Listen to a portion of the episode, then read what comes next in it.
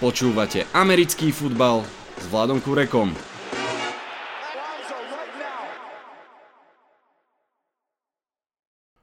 Bolo 6 minút do deadlineu na udelenie franchise tagu, keď sa New York Football Giants a Daniel Jones dohodli na novej zmluve. Tá znie na 160 miliónov na 4 roky, čiže 40 miliónov ročne v priemere. Priemerný ročný plat je však reálne málo hovoriace číslo. V kontraktoch NFL je rozhodujúce, koľko je garantovaných peňazí a ako sú štrukturované. Volám sa Vladokurek a hlásim sa vám zo štúdia 8.0 so špeciálnym Giants podcastom venovaným podpisu Daniela Jonesa a dôsledkom, ktoré to prináša pre klub. Pozriem sa na to z troch strán, z pohľadu hráča, z pohľadu klubu a z pohľadu fanúšika. Vitajte a počúvajte. Dajme si ešte raz v úvode základné parametre, nech v tom máme jasno. 160 miliónov na 4 roky, 94 miliónov garantovaných, z toho 82 prvé 2 roky. Cap číslo v prvom roku je iba 19 miliónov dolárov, čo je de facto polovica z toho, čo by bola cap záťaž pri franchise tagu okolo 33 miliónov. V zmluve sú ešte navyše ďalšie incentives, teda prípadné bonusy až do výšky ďalších 30 miliónov, ktoré sa aktivujú pri konkrétnych úspechoch.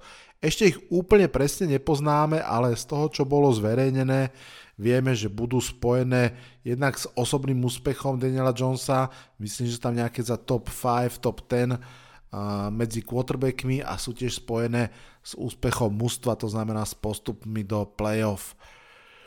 Daniel Jones podpísal drahší kontrakt ako ten, ktorý podpísal Derek Carr zo Saints, o niečo, ale predsa rozhodne podpísal drahší kontrakt ako ten, ktorý podpísali Gino Smith a Seattle Seahawks.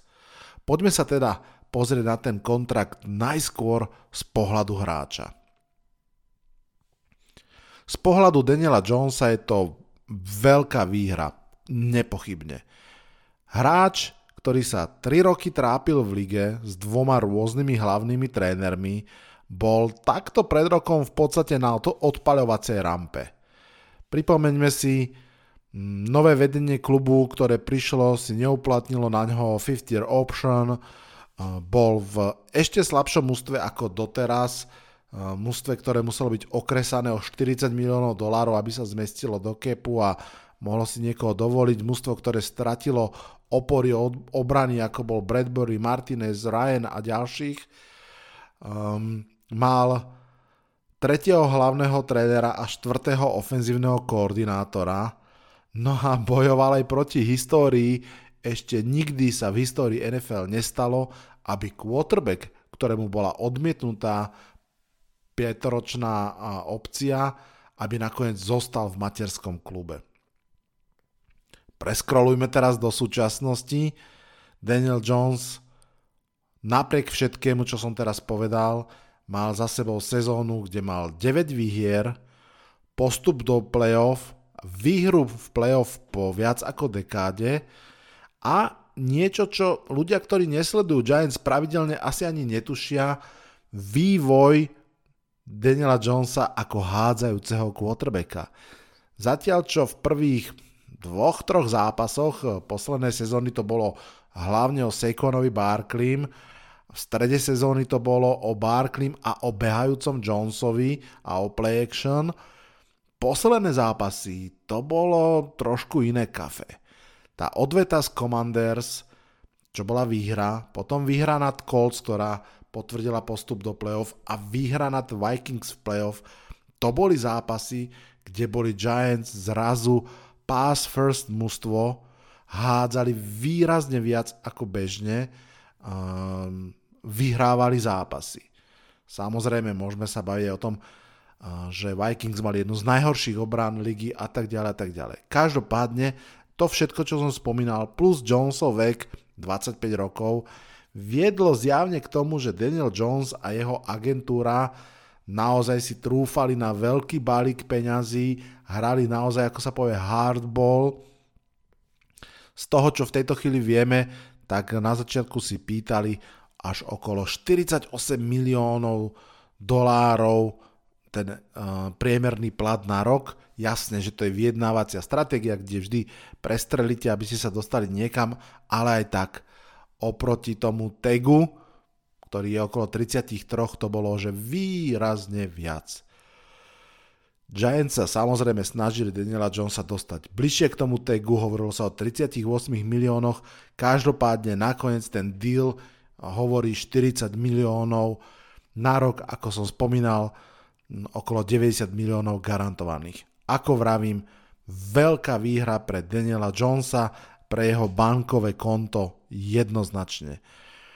Asi sa to aj celkom ukázalo, že Daniel Jones, podobne ako na ihrisku, kde pôsobí navonok tak milo, pokojne, ale má v sebe jednoznačnú toughness, tak to isté sa ukázalo aj na jeho uh, biznis stránke, ak to tak mám povedať, už od tej poslednej tlačovky po sezóne, kde bol zrazu veľmi strohý, veľmi rezervovaný k možnosti vrátiť sa do klubu, keď e, neváhal vymeniť agentúru a nakoniec teda spolu s ňou vybojoval veľmi slušné peniaze, takže ukázalo sa, že naozaj vie zabojovať o svoje bankové konto. Ako som vravel, alebo ako som už naznačil, Daniel Jones sa stal historicky prvým quarterbackom, ktorému bola odmietnutá 5-ročná opcia a následne v tom istom klube podpísal napriek tomu viacročnú zmluvu. Takisto sa stal prvým hráčom v histórii, ktorý hoci hodil v sezóne menej ako 20 touchdownov, získal zmluvu väčšiu ako 20 miliónov ročne a teda dvojnásobne väčšiu. Super pre hráča, inak to nemôžem ukončiť tento prvý vstup. Otázka, či je to super pre klub. Na to sa pozrieme o chvíľočku. Počúvate 5. sezónu podcastu Americký futbal s Vladom Kurekom.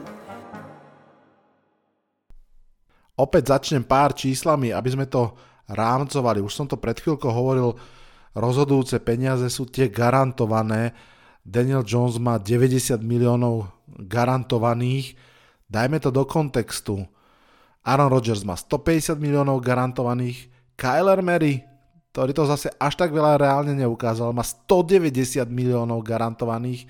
No a Deshaun Watson, sami dobre viete, hashtag 22, 230 miliónov garantovaných dolárov.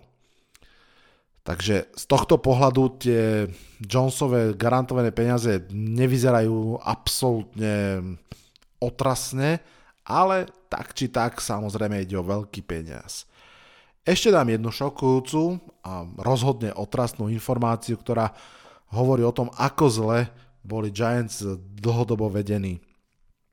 Daniel Jones je po Sterlingovi Shepardovi a po Odelovi Beckhamovi juniorovi iba tretí draftovaný hráč Giants, ktorý dostal druhú zmluvu v klube od roku 2011. Čiže za 12 rokov, čo mužstvo draftuje, keď sa tak vynásobíme krát 6 v priemere alebo 7, cez 70 hráčov Giants draftovali a z tých 70 hráčov iba troch znovu podpísali. Strašná, strašná štatistika, ktorá hovorí o tom, akú zlú robotu robili predošli generálni manažéri, tak Dave Gettleman, ako pred ním aj Jerry Reese. Akú robotu teda urobil Joe Schoen a ako z tohto dealu vychádzajú Giants ako klub? O tom je tento druhý vstup. Joe Shane isto lutoval, že nezobral tú 5-ročnú opciu, dokonca to aj na tlačovke po podpise priznal, tá by bola v hodnote okolo 22 miliónov dolárov na, na nasledujúcu sezónu, ale v tej chvíli, keď sa tak rozhodoval, to bolo správne rozhodnutie. Quarterbacka nepoznal, mal za sebou zlé sezóny, ten proces, akým uvažujete, podľa mňa je rozhodujúci a v tomto prípade podľa mňa proces bol správny, napriek tomu, že ten výsledok je trochu iný. Každopádne mať 40 miliónového hráča, ktorý bol v uplynulej sezóne len zlomkom tej sumy ako záťaž pre klub je obrovský rozdiel. Jerry Jones posledné dni, majiteľ a taký ten eh, neverejný generálny manažer Dallasu Cowboys, Jerry Jones posledné dni opakovane hovoril, ako ťažko sa sklada káder, keď máte drahého quarterbacka. Dak Prescott má približne rovnaký plat, ako má teraz Daniel Jones, takže z tohto pohľadu je to pre New York zlá správa, pochopiteľne. Daniel Jones mal jednu OK sezónu, nie úžasnú, OK sezónu a klub sa rozhodol zaplatiť veľmi slušné starting peniaze. Jasne, môžeme si povedať, že taký je už proste trh pre mladšieho alebo mladého starting quarterbacka, ale stále je to veľká, veľká záťaž pre klub.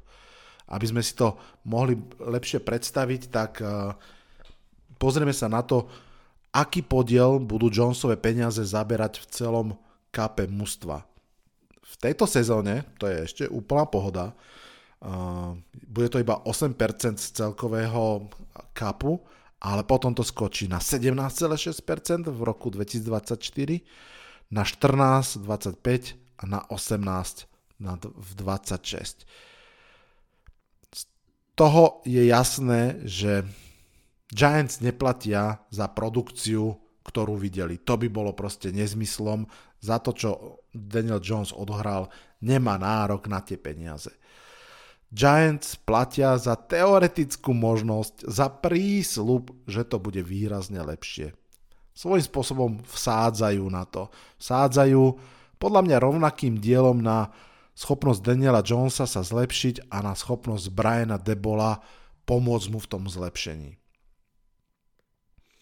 Aké mali New York Giants možnosti. Teoreticky mali tri. Nechať Daniela Jonesa odísť, tegnúť ho za tých 33 miliónov alebo podpísať viacročnú zmluvu.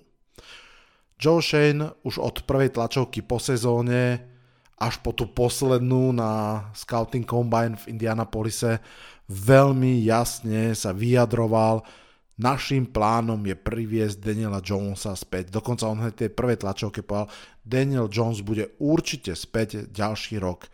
To znamená, že to, čo oni videli, a teraz, aby sme sa chápali, to nie je len to, čo sme my videli na ihrisku, ale to, čo oni videli na tréningu, to, čo videli pri študovaní filmu, to, čo videli pri jeho práci s ďalšími hráčmi, jednoducho im hovorilo, že chceme s ním pokračovať, máme pocit, že je na tej kosti ešte viac mesa, ako sme si ohryskali do tejto chvíle.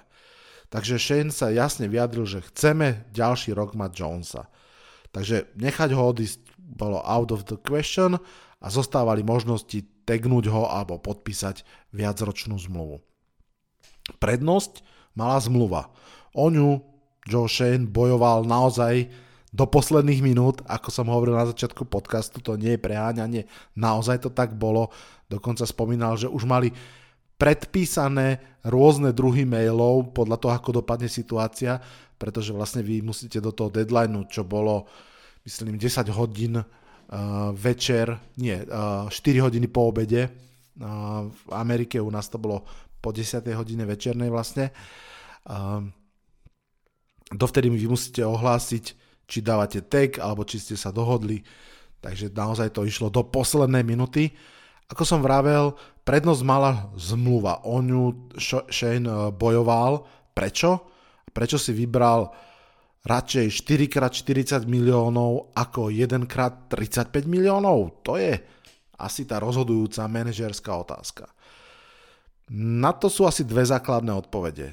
Tou prvou a najdôležitejšou, alebo možno tri, tou prvou najdôležitejšou je, že dlhodobá, alebo teda viacročná zmluva poskytuje Shaneovi možnosť o mnoho viac manévrovať s tým cap spaceom a podpisovať ďalších hráčov, zlepšovať to mužstvo.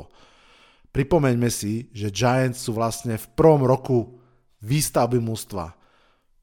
V roku 2022 to mužstvo proste ohlodali, strhali. To nebola výstavba mužstva, to bolo, že poďme nejakým spôsobom prežiť a ejha, uh, bolo z toho mm, playoff. Teraz začínajú skladať to mústvo. Začínajú miesto toho, aby tých hráčov vyhadzovali, aby ich e, katovali a prepušťali, začínajú ich znovu podpisovať a priberať hráčov. Aby to mohol generálny manažer robiť, potrebuje na to cap space. A to je tá dôležitá vec, pretože v prípade toho, že by Daniel Jones bol tagnutý, tak celé tie peniaze, tých 33 miliónov, nie je to úplne presná suma, ale budem mu používať, tých 33 miliónov sa okamžite aktivujú do tohto ročného cap spaceu. Giants majú niečo cez 50 miliónov, to znamená vlastne 3 petiny toho cap spaceu by okamžite zanikli a Giants by zostalo koľko? Necelých 15 miliónov a to by ešte nemali podpísaného Saquona Barkleyho, nemali by podpísaného vlastne nikoho z vlastných voľných agentov a nikoho, koho by chceli priviesť. Takže toto bol podľa mňa rozhodujúci, alebo podľa mňa mm, Joe Shane to veľmi jasne artikuloval na tých tlačovkách, že toto je pre neho veľmi dôležité, preto chce ten podpis, aby mohol eh, posilňovať mužstvo. Druhá, a naozaj si myslím, že v tomto poradí aj významovo to je, je možnosť, že keď ten tag nemusel použiť na Daniela Jonesa, mohol ho použiť na Saquona Barkleyho, pretože všetci vieme, iba jeden tag má mústvo k dispozícii v danej sezóne, takže ak by tagli Daniela Jonesa, je vysoko pravdepodobné, že Saquon Barkley by z klubu odišiel, že by podpísal niekde inde. Takže takto vlastne získali aj Daniela Jonesa, aj Saquona Barkleyho a konec koncov vlastne tak, ako je ten eh, kontrakt aj štrukturovaný, čo vieme už v tejto chvíli, tak aktuálny cap hit Daniela Jonesa v sezóne 2023 plus tagnutý Saquon Barkley je stále ešte menšia suma, ako by bol tag na Daniela Jonesa samotného.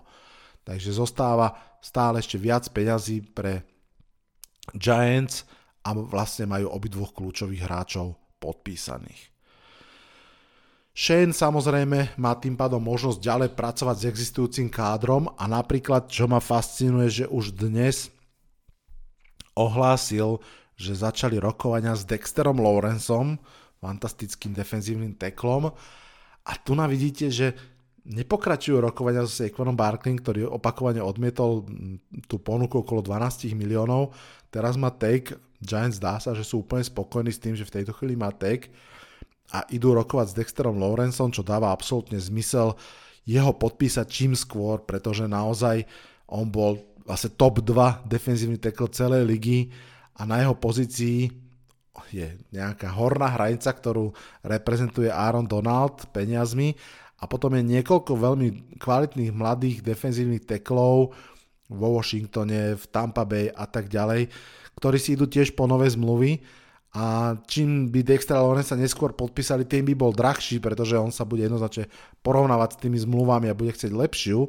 Dáva obrovský zmysel ho podpísať ako prvého, rozhodne to bude lacnejšie, ako keby ho podpisovali o mesiac alebo o rok. Takže takisto sa mi veľmi páči, že okamžite začali rokovania s Dexterom Lawrenceom. To mimochodom tiež môže ešte vytvoriť paradoxne cap priestor v tomto roku.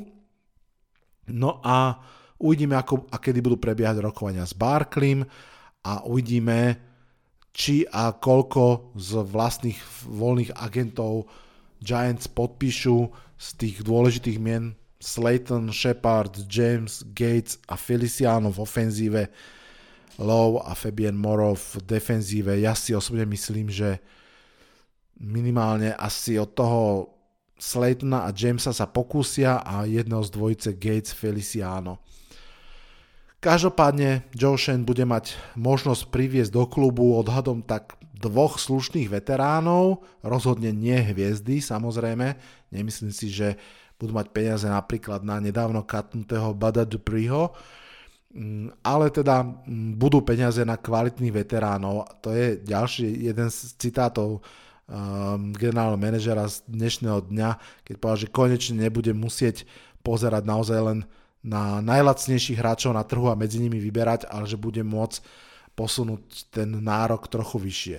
Ja osobne, ak by som si mal typnúť, že kto príde zvonku do Giants, a nemyslím teraz draft, ale ako free agents, tak e, podľa mňa to bude niekto na inside linebacker pozíciu, ktorá je asi že najslabšia v celom mústve a ten draft nevyzerá úplne ideálne na to, aby práve bola naplnená. Takže, ako sú na tom Giants ako klub, suma sumárum po tomto podpise, rozhodne sa dostali do zložitejšie situácie, jednoznačne. S quarterbackom, ktorý je v tejto chvíli platovo v top 10 ligy, musia jednoducho dúfať, že aj bude hrať ako top 10 ligy, ináč sa dostanú do prekérnej situácie. Navyše Daniel Jones mal jednu dobrú sezónu a to v roku, kedy mali Giants tretí najľahší rozpis ligy. Napríklad pripomeniem len, že v poslednej sezóne Giants hrali proti celej AFC South, ktorej sa teda fakt nedarilo a vlastne tie 4 výhry proti AFC South tvoria de facto polovicu výhier, ktorú Giants získali.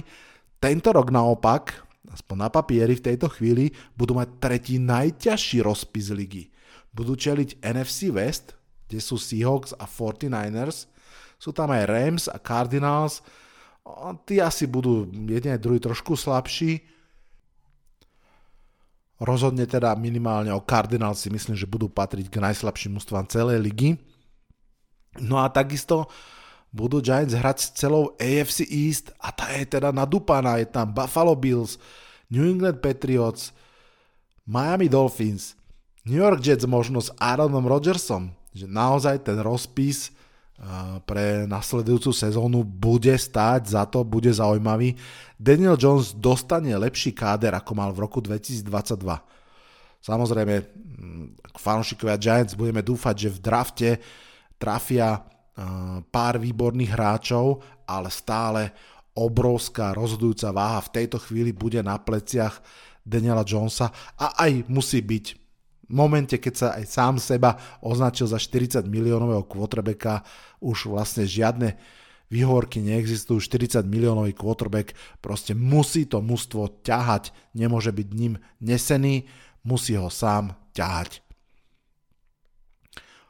Pokojne sa môže stať, že Big Blue budú v nasledujúcej sezóne mať menej výhier ako pôvodne, hej, že, alebo teda ako naposledy, že z 9 klesnú na 7. A v tej chvíli si viem predstaviť, že Daniel Jones aj generálny manažer Joe Shane si vypočú veľa, veľa o tomto plate. Napriek tomu si myslím, aby som to uzavrel z pohľadu klubu, že generálny manažer urobil dobrú robotu, a z možností, ktoré mal v tej chvíli k dispozícii, vybojoval najlepšiu možnú. Vyhol sa Tegu, má aj Barkleyho, môže doplniť káder tak, ako si to predstavuje, aspoň nejaký ďalší krok. Samozrejme, navyše buduje ho pre Daniela Jonesa, ale zároveň v tej zmluve si urobil vlastne veľmi zmysluplnú výhybku po dvoch rokoch, ak by to nešlo. Vrátim sa k tomu kontraktu. 84 miliónov dolárov tých garantovaných sa minú v prvých dvoch rokoch. Extrémne je to natlačené do prvých dvoch rokov, čo sa mi veľmi páči, pretože to znamená, že ak tá sezóna 2023 nebude dobrá, ak sa 24 to naozaj nezlepší, tak proste Giants majú easy way out, tá diálnica, ktorá vedie k Super Bowlu, zrazu je tam 2024 jasná vyhýbka, jasný exit, dovidenia Daniel Jones. Z tohto pohľadu bude 2024 úplne kritický, bude tam aj najväčší, uh, najväčší podiel kapu si bude brať uh, Daniel Jones. A mimochodom, keď už hovorím o tom, že o tom pesimistickom scenári možnom, tak v roku 2025 viete, kto vstúpi do draftu? Pravdepodobne Archie Manning, synovec Ilaja a Peytona Manninga, úplne si viem predstaviť, ak po 24 sa rozlúčia s Danielom Johnsonom, že v sezóne 25 bude Talk of the Year, či pôjde tretí Manning uh, do Giants. He's all by himself, fires into the end zone, touchdown! Počúvate americký fotbal s Vladom Kurekom. You are listening to American football with Vlado Kurek. Hold on. That's what I want to see. Poďme si dať na záver podcastu ešte pohľad fanúšika. Budem hovoriť za seba, možno niektorí fanúšikovia Giants to vidia podobne ako ja, iní je veľmi možné, že nie. moje prianie bolo, aby Shane podpísal Jonesa. Samozrejme čo najvýhodnejšie a aby následne tagom udržal Saquona Barkleyho. Fakt som si prial vidieť, čo Saquon Barkley, Daniel Jones, Brian Debol a Kafka dokážu spolu v roku 2. Konečne trošku konzistencie a podržania tej kvality, ktorú sme videli. Čo som sa úprimne obával, bol tag, lebo jednak by pravdepodobne odišiel Barkley, čo mi mi bolo ľúto skôr emočne ako herne, pravdu povediac, ale hlavne som sa obával, že tým tagom proste Giants brzdia svoj obnov kádra, pretože nebudú si môcť dovoliť nič okrem draftu. Takže naozaj prial som si uh, deal, samozrejme fanúškovsky som si prial, aby to bol čo najvýhodnejší deal, aby bol o mnoho viac podobný tomu, ktorý podpísal Gino Smith so Seattlom Seahawks, teda myslím, že menej ako 30 miliónov ročne na 3 roky, to by sa mi zdalo úplne ideálne, znamenalo by to možno o dvoch kvalitných hráčov viac v kádri každý rok a som si istý, že keby, keby Jones hral výborne, tak sa tá zmluva dá kľudne prerobiť už po dvoch rokoch. Každopádne, mojou hlavnou emóciou predtým a aj v tejto chvíli, keď to nahrávam, je dôvera voči novému režimu. To, čo predviedli generálny manažer Joe Shane a hlavný tréner Brian Debol za uplynulý, uplynulý rok bola proste paráda. Jedna mínus v mojich očiach manažersky, jedna s hviezdičkou herne. Tá jedna mínus manažersky len preto, že ma mrzí, že sa nepodarilo tradenúť Bradburyho. Chápem, že to proste nešlo, nakoniec ho katli, ale, ale to zabolelo. Inak plná spokojnosť, vrátane tradu Kederiusa Tonyho do Chiefs som absolútne rád, že sa to udialo. No a som teda aj spokojný s tým tagom, ktorý dostal Saquon Barkley. Uvidíme, či z toho bude nakoniec nejaká dvoj, trojročná zmluva okolo 12 miliónov ročne, čo mi príde trošku veľa, ale dobre je to Saquon, privriem jedno oko, ale takisto úplne prežijem a možno by som bol aj o chlb radšej, keby to bol iba ten tag a po sezóne by odišiel. Hoci mám jeho dres, bol by som s tým úplne OK. Som veľký fanúšik Saquona Barkleyho, ale nie som fanúšik veľkých dílov pre running backov, nedáva to manažersky vôbec zmysel, rozhodne nie v procese stavby kádra, niečo iné je, ak máte win now mod a chcete na dva roky takúto hernú inekciu. Veľmi som zvedavý na sezónu 2023. Budem ako často mierny pesimista, Očakávam úprimne v tejto chvíli menej výhier ako 9. Pravda, ak sa ukáže, že Joe Shane je fantastický drafter, Giants získajú v tomto drafte povedzme skvelého cornera, tight enda, wide receivera a ak sa z toho minulého draftu výrazne zlepší pravý tackle Ivan Neal a ľavý guard Josh Ezudu, tak a ak Daniel Jones bude hrať ako sa očakáva, že bude a bude lepší, no tak možno budú Giants naozaj hrať playoff a vstúpia do toho ringu ako mužstvo, ktoré môže najbližších niekoľko rokov byť tým playoff contenderom. Uvidíme. Fakt je ten, že podľa mňa budú kráčať po veľmi, veľmi tenkej čiare medzi úspechom a neúspechom a povedzme si rovno, fanšikovia Giants, kontrakt Daniela Jonesa tú čiaru ešte jednoznačne stenšil Uvidíme, či Jonesové quarterbackovanie tú čiaru zase rozšíri. Giants fanúšikovia, pripravte sa, že budete počúvať veľa o tom, aký drahý ten kontrakt je.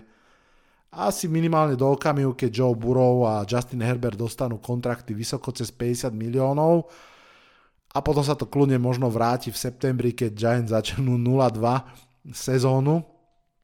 Takže Treba sa obrniť opatrnosťou a samozrejme v kútiku, du, eh, v kútiku duše dúfať, že z toho bude niečo obrovské. Na dnes je to už všetko. Ak ste nepočuli predošlý podcast o NFL Scouting Combine, urobte tak. S Maťom sme tam dali dosť zaujímavých informácií pre všetkých, ktorí majú v merku draft a chcú sa už tak ako keby na to načuchať, navodiť. Počujeme sa čoskoro pri prvom mock drafte opäť s Maťom. Teraz sa však už odhlasujem z dnešného podcastu. Čaute, čaute. Toto bol dnešný podcast. Ak sa vám páči, môžete ho podporiť na službe Patreon. Ďakujeme.